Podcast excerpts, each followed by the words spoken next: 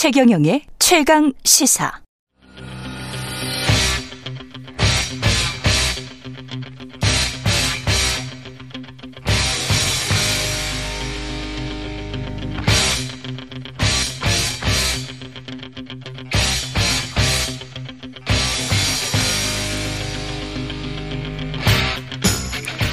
네, 답답한 정치 뉴스를 팍팍 때려보는 시간입니다. 정치펀치 김재현 국민의힘 전 최고위원 나오셨습니다. 안녕하십니까? 안녕하세요. 그 155명이 됐습니다. 사망자가. 그렇죠. 또 음. 여성 한 분이 더 예. 그 사망하셔서 사실 이 저 보고 있는 국민들 모두가 이 이번 그 사태에 대해서 참 느끼는가 느끼는 음. 감정이 참 다양하고 많을 텐데 어쨌든 사망자가 자꾸 늘어나는 데 대해서는 정말 안타까운 마음이 더 커집니다. 지금 이제 어 의원님이나 저나 이제 사망자라고 이제 표현을 했습니다. 그 이제 뭐 희생자 또 피해자 피해자 뭐 이렇게 하는데 이제 희생자라고 하면 희생시킨 누구 주체가 있는 의미가 되고 예.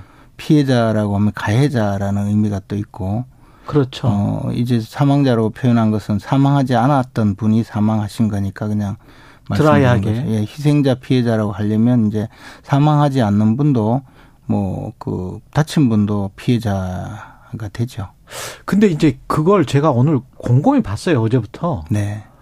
국민의힘 대변인까지는 네. 그리고 국민의힘 홈페이지에는 사고라고는 했지만 희생자 피해자라는 대목이 있어요. 네. 대변인 성명에도. 네. 근데 정부 중앙재난안전대책본부의 본부장이 국무총리실이기 때문에 음. 총리실의 보도 자료에는 음. 희생자나 피해자라는 말이 단 한마디도 없어요. 근데 이제 저는 뭐 그것을 보지 않아서 그런데 예. 제가 방금 말씀드린 것은 부상자에서 음. 사망하신 분 이런 의미로 사망자가 늘었다는 의미이고요. 그렇죠. 예. 어, 희생자 피해자라고 할 때는 어, 그 점에 대해서는 조금 또그 행정적으로 어, 접근하는 것은 조금 다를 수가 있겠죠. 근데 국민의힘 플랜카드도 제가 뭐 길거리 지나가다가 지금 보고 있습니다. 네. 길, 이태원 사고 희생자를 애도합니다, 추모합니다. 뭐 이걸 그러니까 거예요. 그것은 예. 정치적으로 그 저 표현한 것이고 음. 행정적으로 표현할 때 예를 들어 그 어 저 법적인 문제 이런 음. 것을 따질 때 그냥 사망 부상 이렇게 하지 않았나 저는 뭐 잘 모르겠습니다. 그 그렇죠, 그 내용을 그렇죠. 보지 않아서. 그럼 맞 그것 때문에 제가 질문을 드린 거예요. 네. 왜냐하면 의원님도 사실은 검사 출신이시고 네. 한덕수 총리도 김현장 예, 공무원 출신 공무원 출신이고 네. 행안부 장관은 판사 출신입니다. 네. 근데 그 어휘 자체가 네. 어, 지나치게 법적인 거에 신경을 쓰는 듯한 그 그래서 이상민 행안부 장관도 경찰이나 소방 인력이 배치됐더라도 어 그런 사고를 막지는 못했을 것이다라는 식으로 이야기를 했잖아요. 네. 이게 이제 그 책임 있는 당국자가 그 말을 했었을 때 느끼는 감정은 기자들이 봤을 때는 저거는 어떤 법적 책임과 관련해서 면피성 발언을 지금 속으로는 하고 있는 거 아닌가? 뭐 저도 그렇게 느껴요. 그런데 이제 예. 어, 이뭐 제가 이상민 장관을 두둔할 생각은 전혀 없지만 예. 그 행안부 장관은 또 경찰청을 소속 기관으로 두고 있고 경찰을 지휘하는 입장에서 어 이 경찰의 사기라든가 경찰의 법적인 그 책임 문제도 생각하지 않을 수 없었을 거거든요. 음. 그러니까 이제 아주 그 가치 중립적으로 그렇게 이야기한 것으로 보이는데 음. 그러나 지금 이 상황에서 국민들이 받아들이기에는 그러니까.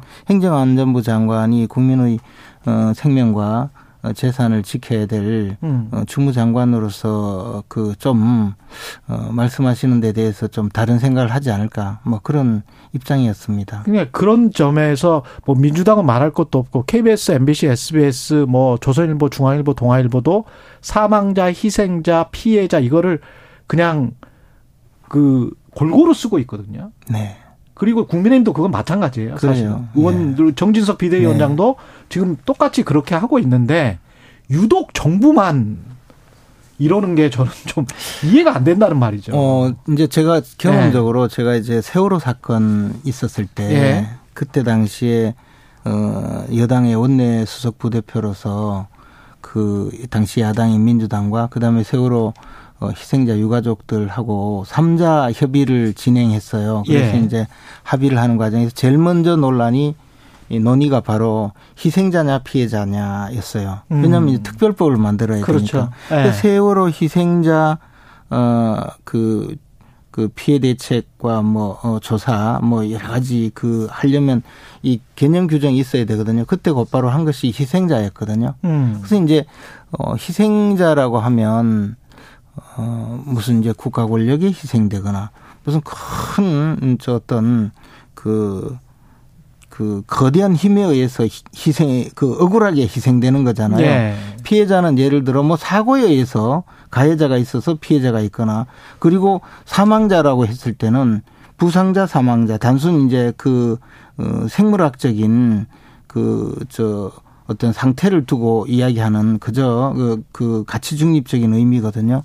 그걸 놓고 결국은 어, 처음부터 우리가 희생자라고 규정했는데 아직까지 음. 이 사건에 대한 규정이 없기 때문에 어, 행정기관에서는 그렇게 하고 있지 않는가 저는 뭐 그렇게 생각합니다. 그러나 대비는 잘 됐었다고 보십니까? 어떻게 보세요? 대비 예방은 그때 지금 경찰의 인력이랄지 지금 뭐 200명도 아니고 한 130여 명밖에 경찰 그것도 사복 경찰 위주였다고 하고 마약 단속반 위주. 아마 이제 저 우리가 네. 이런 저그 자, 자발적으로 그 사람들이 모이는 이런 행사에 대해서 경찰은 크게 어, 대비를 하지 않았던 것 같습니다. 그래서 음. 매뉴얼이라든가 어, 지금 나오고 있는 것이 뭐 어, 행사 주체가 없다든가 또는 뭐 범법, 불법 행위가 없는 그런 어, 행사에 대해서는 경찰이 그저 교통 통제나 하고 혹시 거기에서 뭐 무슨 어, 저 폭력 사건이 벌어진다거나 또는 뭐, 에, 저 성적인 접촉이 있다든가 음. 또는 뭐 그 소란 행위가 있다든가 이럴 때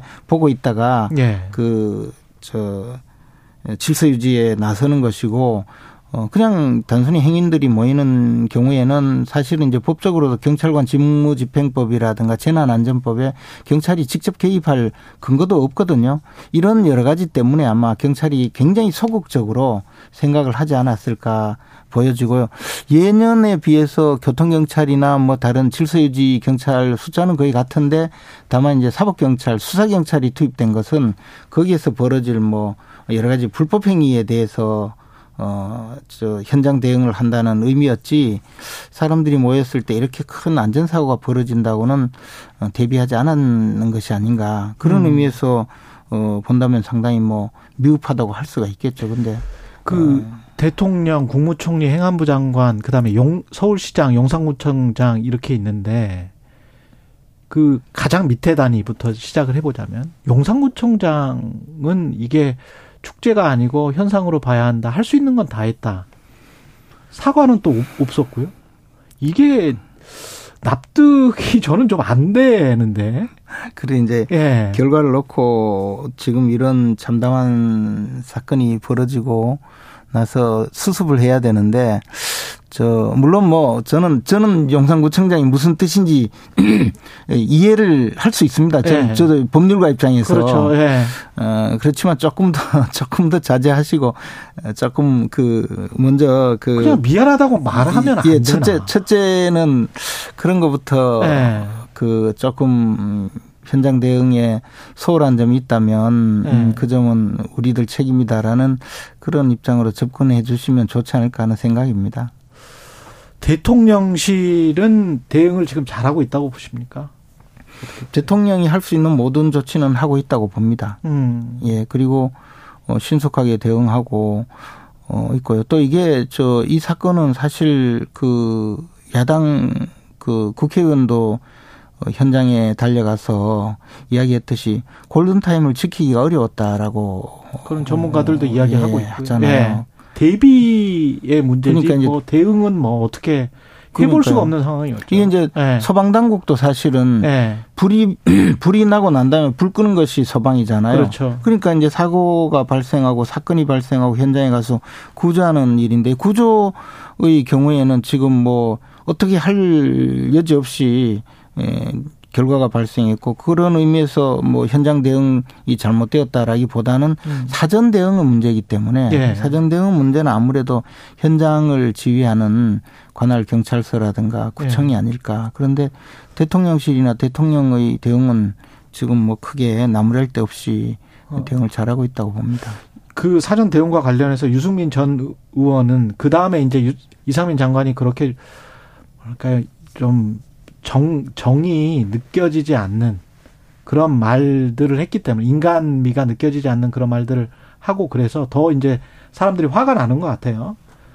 근데 이제 행안부 장관을 파면해야 한다. 유수민 전원은 그렇게 이야기를 하고 있는데 어떻게 보세요? 근데 이제 제가 뭐 행안부 장관에게 좀 미흡한 점을 뭐 저도 국민 한 사람으로서 예. 이해 를 하죠. 근데 지금 상황이 그 국가 애도 기관이고 애도 기관이고 또 어, 그동안의 그 후속 조치 또 사고 수습 그리고 나서 이제 어, 책임자에 대한 뭐또 어, 어떤 조치가 있지 않겠습니까? 그리고 행안부 장관은 어쨌든 주무장관으로서 어떤 형태로든 뭐 그 도의적 책임을 지든 또는 뭐 어, 법적 책임을 지든 또 자신이 저 충분히 그런 음. 기회가 있을 텐데 지금은 지금 국민들도 굉장히 좀 혼란스럽잖아요. 그렇죠. 어, 그런 상황에서 또 여기에서 유승민 의원이 저렇게 말씀하시니까 정말 뭐 애도하는 마음에서 음, 그래, 그렇다고 하기보다는 지금 특수한 처지에서 어, 저런 말씀을 하시니까 음. 또이 판에 또 그 애도 하는 분위기를 틈타고 들어와서 정치적인 어떤 반사 이익을 얻으려고 저런 말씀을 하시나라는 또 그런 생각도 지울 수가 없거든요. 그래서 음. 좀 모두 좀 자제했으면 하는 마음이 조금은 있어요. 지금 야당조차도 음. 아직은 지금 그렇게까지 하지 않고 있거든요. 이 판에 예. 벌써 정치적으로 어 어떤 의도가 보이는 음. 그런 주장을 하고 공격을 하고 이렇게 했을 때그 국민들이 느끼는 이 정치에 대한 환멸감이 어떨까도 본인도 한번 생각해 보셔야 되지 않을까. 반론 차원에서 제가 말씀을 좀 여쭤보면 애도 기간을 서둘러서 정한 건 그건 뭐 선의로 해석하면 좋은데요. 근데 이제 추모의 시간이기 때문에 추모의 시간만 갖자. 일주일 동안. 이렇게 말하는 거는 저는 어폐가 뭐 있지 않습니까? 저는 추모 시간만 갖자는 것이 아니고 똑같은 이야기를 이재명 대표가 했다면 아니 정진석 비대위원장이 예. 지금은 이제 추모의 시간이다. 추궁의 시간이 아니다. 아니 뭐 그거야 이제 정당의 대표로서 예. 말씀하실 수 있는데 음. 유승민 의원이 말씀하신 것을 이재명 대표가 말씀하셨다면 아 뭐 야당이 또 저러는구나 할 수 있는데 국민들이 예 당내에서 예. 이제 저렇게 하시니까 음.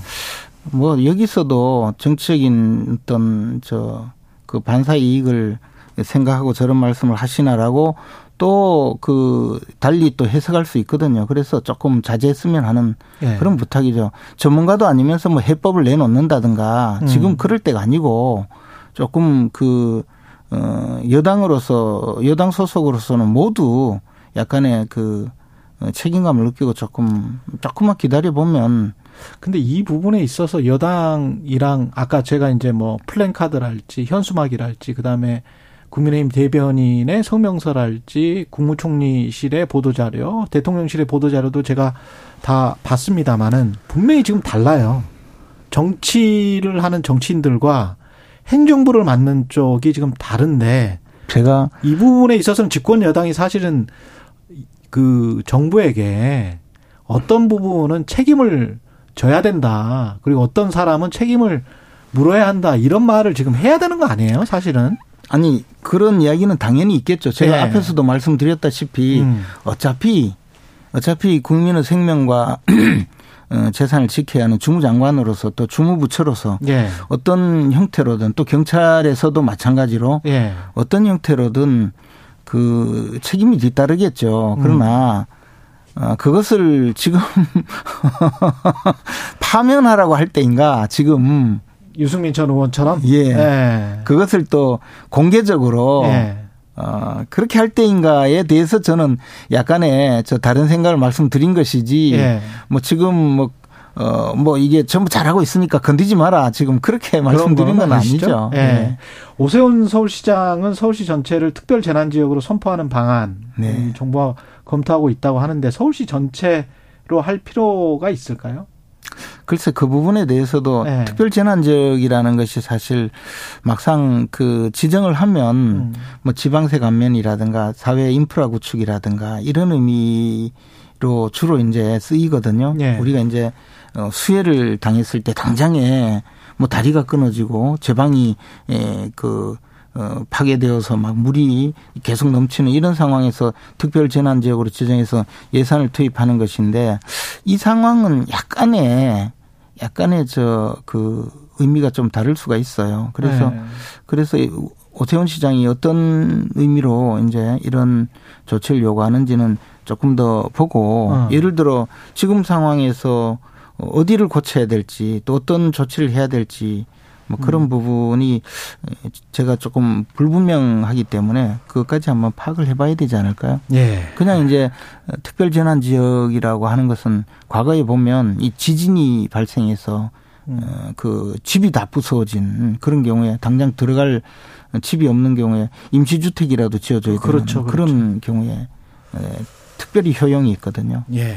김재영 님이 희생자를 진심으로 애도하는 것이 무엇인지 생각해 보시길 바랍니다. 그 유가족들 또한 다시는 이런 일이 반복되지 않도록 억울한 인생이 나오지 않게 하는 것입니다. 그러려면 책임을 따져야지요. 이렇게 말씀하셨고 이진 님은 국가의 재난과 참사를 방지하여 국민을 보호하는 게 정부가 할 일 아닐까요? 이런 말씀하셨습니다.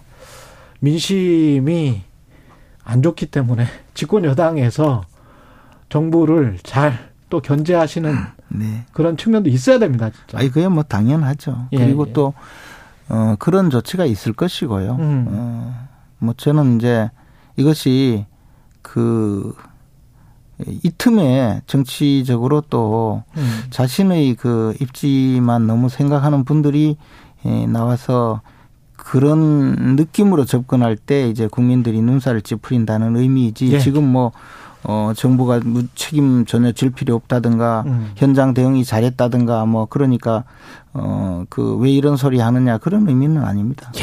정치펀치 김재원 전 국민의힘 최고위원이었습니다. 고맙습니다.